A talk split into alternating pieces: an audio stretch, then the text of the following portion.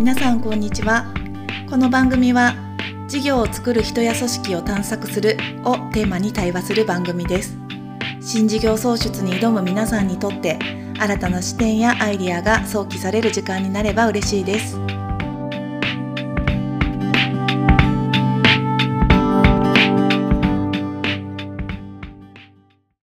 はい皆さんこんにちは。こんにちは。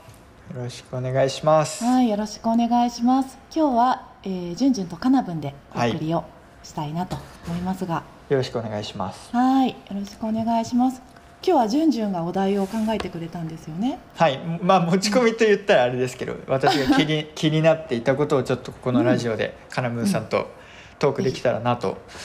思っています。ぜひぜひ、はいのお題は何でしょうか？えっと先週の木曜日にあのリリースした「組織を動かすことに疲れ始めたあなたへ」っていう、うんあのカナブさんが書いてくださったコラムについて、うんうんはいちょっと今日は伺えたらなと思っていて。ですね。ホームページにね、はいホームページに上げさせていただきましたので、また読んでない方はぜひ読んでいただきたいんですが、はいこのコラムを取り上げて語ろうという回ですね。語ろうとよりこう、うん味わい深くうん。あの深掘りさせていただけたらなと思っております、うんうん、お願いし一ます。粒で二度でも三度でもでも三度でも。味わい尽くそうというそんな企画ですよね。はい。うん改めてこうざっくりこう記事のお話をさせていただくと、うん。こう組織を何か動かそうと思った時にうん。こうゆ揺り戻しですねバックラッシュってここでの記事では書かせていただいて何かこう動かそうと思ったらそれに反発するは動きが出てくるよっていうことをこう記事の中では組織開発と絡めてすごく面白く書いてくださってるんですけど面白かったかな？面白かったですよめちゃくちゃ面白かった。ありがとう。はいそれについてちょっと今日はうん伺えたらと思っております、うんお願いしますはい、お願いします。ちょうどこのはい。2月の半ばにあのこの記事を出したんですよね。で、奥の今私たちがあの接しているカウンターパートの皆さんがですね、来年度の計画を立ててるという、うん。そんな時期で、ちょうど1年振り返ってで来年度あの持ち越しになっている課題何かなとか、うん。強化すべきポイントは何だろうとかで何やっていこうかっていうことを皆さん考えておられるなというのをこう横目で見ていて、はい。あーなんかこうそういう時って当然こうアグレッシブにねあれもやろう、これもやろうって考えるんだけどなんとなく同時にでもなかなかこの組織手強いなとか思うように変わっていかないなと。で経営陣はなんかうんともすんとも言わないしう、ん。なんで俺こんな一生懸命やってんだろうとかうんそういうふうに思う時っていうのがうん。あの1年目とかはあんまりないと思うんですけどね。2年3年続けていって、はい。なかなかこう手応えとかあるいはこう見方が得られない時に、そう思いがちか、まあ、やさぐれちゃう気持ちもあるかなと思って、こんなにやってんのに何も変わんねえじゃねえかよって疲れてるっていうことですね、うん、いや本当お客さんでもやっぱそういう声は少なからず聞きますよね。伺いますよね、まさにまさにで当然その時にその取り組みを一旦やめる見切りをつけるっていうことも当然あるだろうし、はい。あるいは個人のキャリアとしては、うん、理解のしてくれない、えー会社組織あるいは上司あるいは経営陣からもう離れるって言って転職をするっていう、そういう選択肢も当然ある中ででもまだ来年もうちょっと頑張ってみようという方々に向けて、あの最後まだ一押しできるなとか、ここでのこう虚しさとかね、うん。あの疲れているっていう気持ちをちょっと丸ごと受け入れてもらって、うん。元気になってもらえたらいいなと思って書いたコラムでした。なるほど。いや、うん。ぜひこの記事読んでいただきたいんですけどなんか本当に今言ってくださったようにこのバックラッシュっていう概念が頭にあると今の起きているなんていうんですかね反発とか問題がうん。なんで起きてるのかなとかちょっと冷静に捉えられるんじゃないかなっていうのを読みながらすごく感じていました。まさに。ちょっとじゃあちょっと改めてこのバックラッシュってどんな現象なのかっていうのをうん。伺ってもいいですか、うんうん。了解しました。はい。あのバックラッシュって言葉は実はもともとは組織用語ではなくて経営とかその組織とか企業にまつわる用語ではなくてあのこう社会運動とかの用語なんですね。で人権運動とかああいう活動の中で、えー、とこう何か例えば、うん、と黒人の方が、うん、と自分たちの権利を主張し始めた、はい。あの例えばね欧米での出来事を、うん、とキング牧師が「I have a dream」って言ったのが1960年代だと思うんですけど、あの頃にこうバスにね俺らが座らん座れないって不当だとかうん。学校うちうちの子どもたちが学校で差別をは受けるのは不当だとうん。同じ教育を受けられるべきだとか権利を主張するんですよね。はい。でそうすると当然そのそこに加勢する声がどんどん出てくる一方で、はい。それを無視できないと思う既得権益側がうん。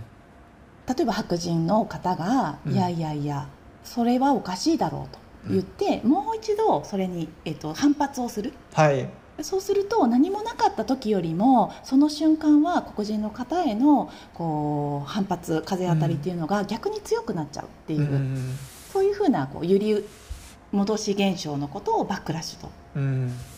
でこれがこう今組織の中でもはい。例えば最近だったら女性活躍推進みたいな言葉ができて、うん女性の管理職を30%にしましょうとかっていう目標ができましたと、はい。そうすると各社が女性の管理職比率を高めるためにちょっと登用制度を見直そうとかね。はい。そういうふうにしていくと。はい。でそうすると今度は男性側の、うん。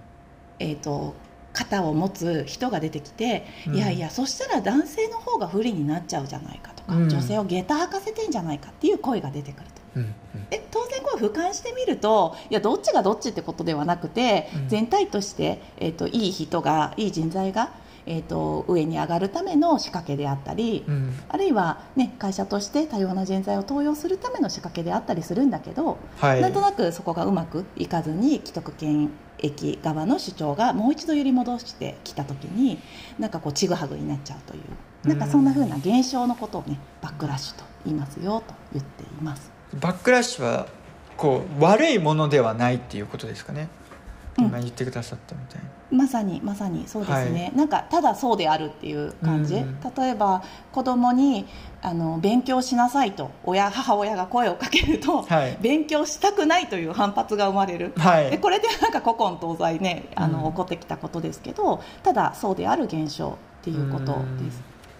で組織をあの一つのこう生命体としてはい。捉えた時になんか右からこう振り子が振り落とされたら、はい。今度左側で次の振り子が振り落とされるっていう、うん。なんかこの現象ってなんかいいも悪いも特になくて、うんうんあの当然そうなるよねというそういうことなので片方で何かね普段と違う変則的な動きが出たら当然別のところではまた違う反発が起こってくるっていう、そんなことを言ってます。うん。じゃあ生命体としてはそのバックラッシュが起きる現象っていうのは割と自然であり健康であるっていうような捉え方をして、まさにまさにむしろ健康かもしれませんよなるね。ほど。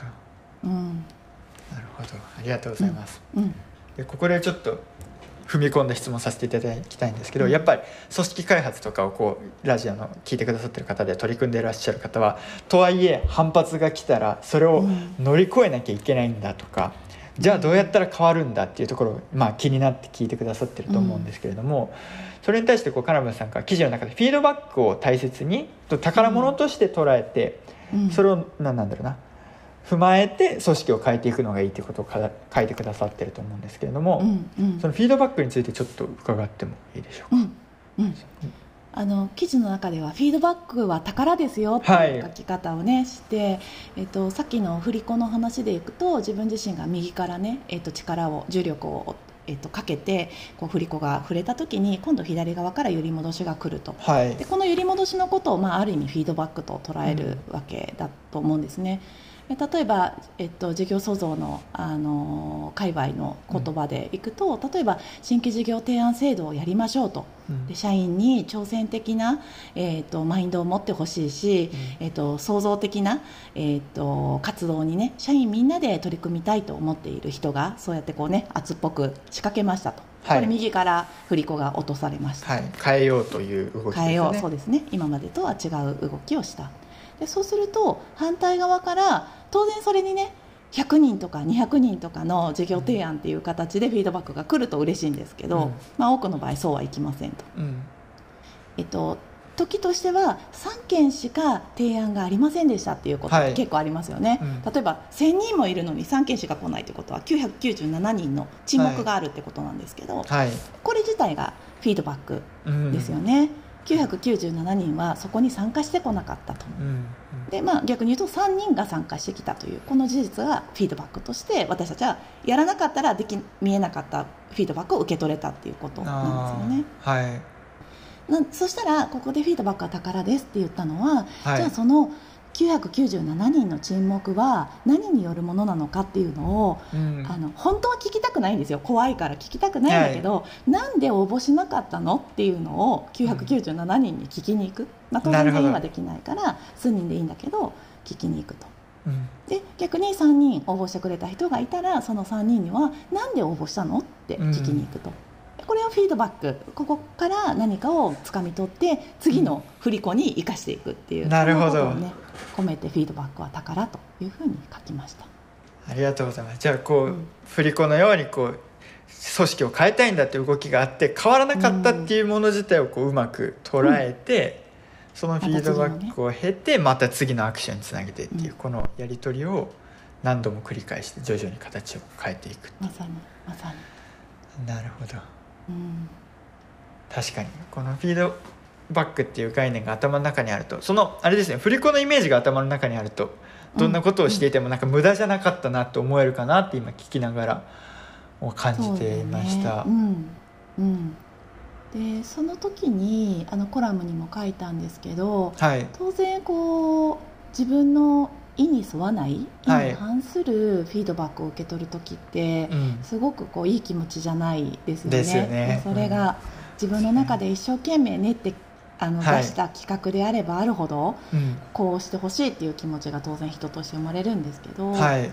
やっぱフィードバック宝なのでその一人一人にこうぜひ話を聞きに行く。これね私たちが事業創造のプロセスでも一時情報大事って言ってますけど、話をちゃんと聞きに行くと。はい、その時に大事なことは自分自身の感情を脇に置く。ってい。うこと、はいうん、あのなんか感情的に例えば「いやそんなこと俺やってる時間ないっすよ」うん、既存事業ってめっちゃ忙しいんですよ。知らないんですか?」って言われたり、はい、嫌ですね。あるいは 嫌ですね。そう。えやらなくていいってことですか？既存事業は新規事業でそんな、うん、あの評価してくれるんですか？とか言われたらいやそうじゃねえだろって思ったり、ねはい、君らの未来のためにやってんだよって思ったりするわけなんですけど、うん、一旦そこは脇に置いて、はい、何がこの人をそう言わせてんのかなとか。なるほど。なのでその人を通して組織を俯瞰するための材料を得るっていうかね。うん。うん、そんなふうにあの、まあ、自分の中ではちょっとマインドセットをしていくとなんかいいと思いますね。確かにもう苛立ってしまった瞬間に宝であるフィードバックがただの武器じゃないけど、うん、なってしまいますもんね。まさに。いやそうだね。確かに。でそこでねあのいさかいを起こしても全然意味ないですしね。ただ炎上して終わってしまうっていう、うんうん、なるほど。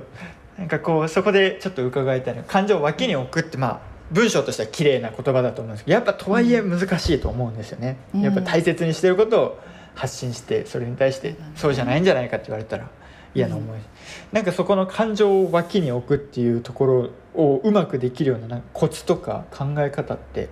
あったりするようなものなんでしょうか、うん、そうですね。さっきその何がこの人をそう言わせるんだろうとか、うんはい、この人を通して何がうん、浮かび上がってくるだろうかっていうそういうこうものの見方ってすごく大事だと思っていて、はいさっきから組織は生命体であるっていうふうに、はい、一つの生命体と会社を捉えるとどうなるだろうっていうような、ね、あの提案をこのラジオでもしてるわけなんですけど今この、えー、会社生命体って、うん、何がうまくいっててうまくいってないのかなとか、はい、例えば別の動物に例えたら今のこの会社って何なんだろうとか。はい。ねあのまあ、組織ってこう血流人体でいうと血流みたいにいろんなこう、えーと、血がね張り巡らされて、うん、えーと、会社になってるわけなんだけど、うん、どことどこの血管が今詰まっているのかなとかね。うん、それはもしかしたら長期と短期っていう時間軸で何か詰まってるかもしれないし、はい、実際今のこの会社の何々部と何々部、うん。あるいは経営陣と管理職っていう、この間が詰まってるかもしれないんだけどはいなんかいずれにしてもそんな風なこう眼鏡を持ちながら話を聞く、まあ、当然こう聞いてる時はねその人に集中したらいいと思うんですけど、なんか裏側ではそういうこう俯瞰的な目を持っておくっていうことがなあの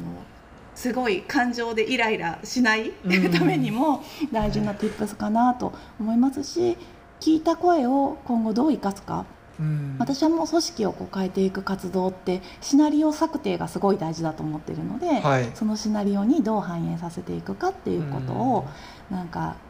ある意味なんていうかな楽しみながらうん。なんかやれるといいのかなその境地になれるといいのかなっていう感じがいやーそうですね。いやしてますね。うん。確かに。個人としての関わりを持ちつつも裏側でちゃんと組織の動きが見えているってことですよね、まさにまさなるほどありがとうございます、に、うん、いえいいや今週はちょっとこんな感じでえうん。コラムを深掘らせていただきました。ありがとうございます。なんかコラムを読んでくださった方とかにメッセージとか一言あれば最後にちょっと伺いたいんですけど、ああそうですね。あのコラムの最後にもちょっと書いたんですけど、なんか私はねあの組織ってめちゃくちゃ面白いんですよね。あの私自身が個人で独立をして会社を辞めて一人でやってた期間も、まあ、そんな長くないんですけどあったので、はい。やっぱ一人でやるっていうことの寂しさとか、うん。あるいは、うん、力量的な限界ってすごく感じていて、やっぱ組織でやるからできることがあるし、うん。組織でやるから得られる達成感とか充実感とか見られる景色があるんだけどはい。同時に組織にいるからめちゃめちゃ面倒くさいこととか煩わしいこととか腹が立つことがめっちゃあって、うん。なんだよとかって毒づきそうになるんですけどはい。なんかだからこそこう仲間と一緒に信じるものに向かってもう楽しくやっていきませんか？っていうようなことをこの2月のね半ばだからこそ皆さんにお伝えしたいなって思います。な。るほど。ありがとうございますいやこのラジオとコラムを読んでくださってあれですね勇気づけられたらいいですね。誰かこう。いやもうそうなってはたら本望ですね。い、はい、ぜひご感想を聞かせていただきたいです、うん、ありがとうございました。ありがとうございます。じゃあ今週の道のラジオはこんな感じで終わらせていただこうと思います、ではではまた失礼します。ありがとうございました。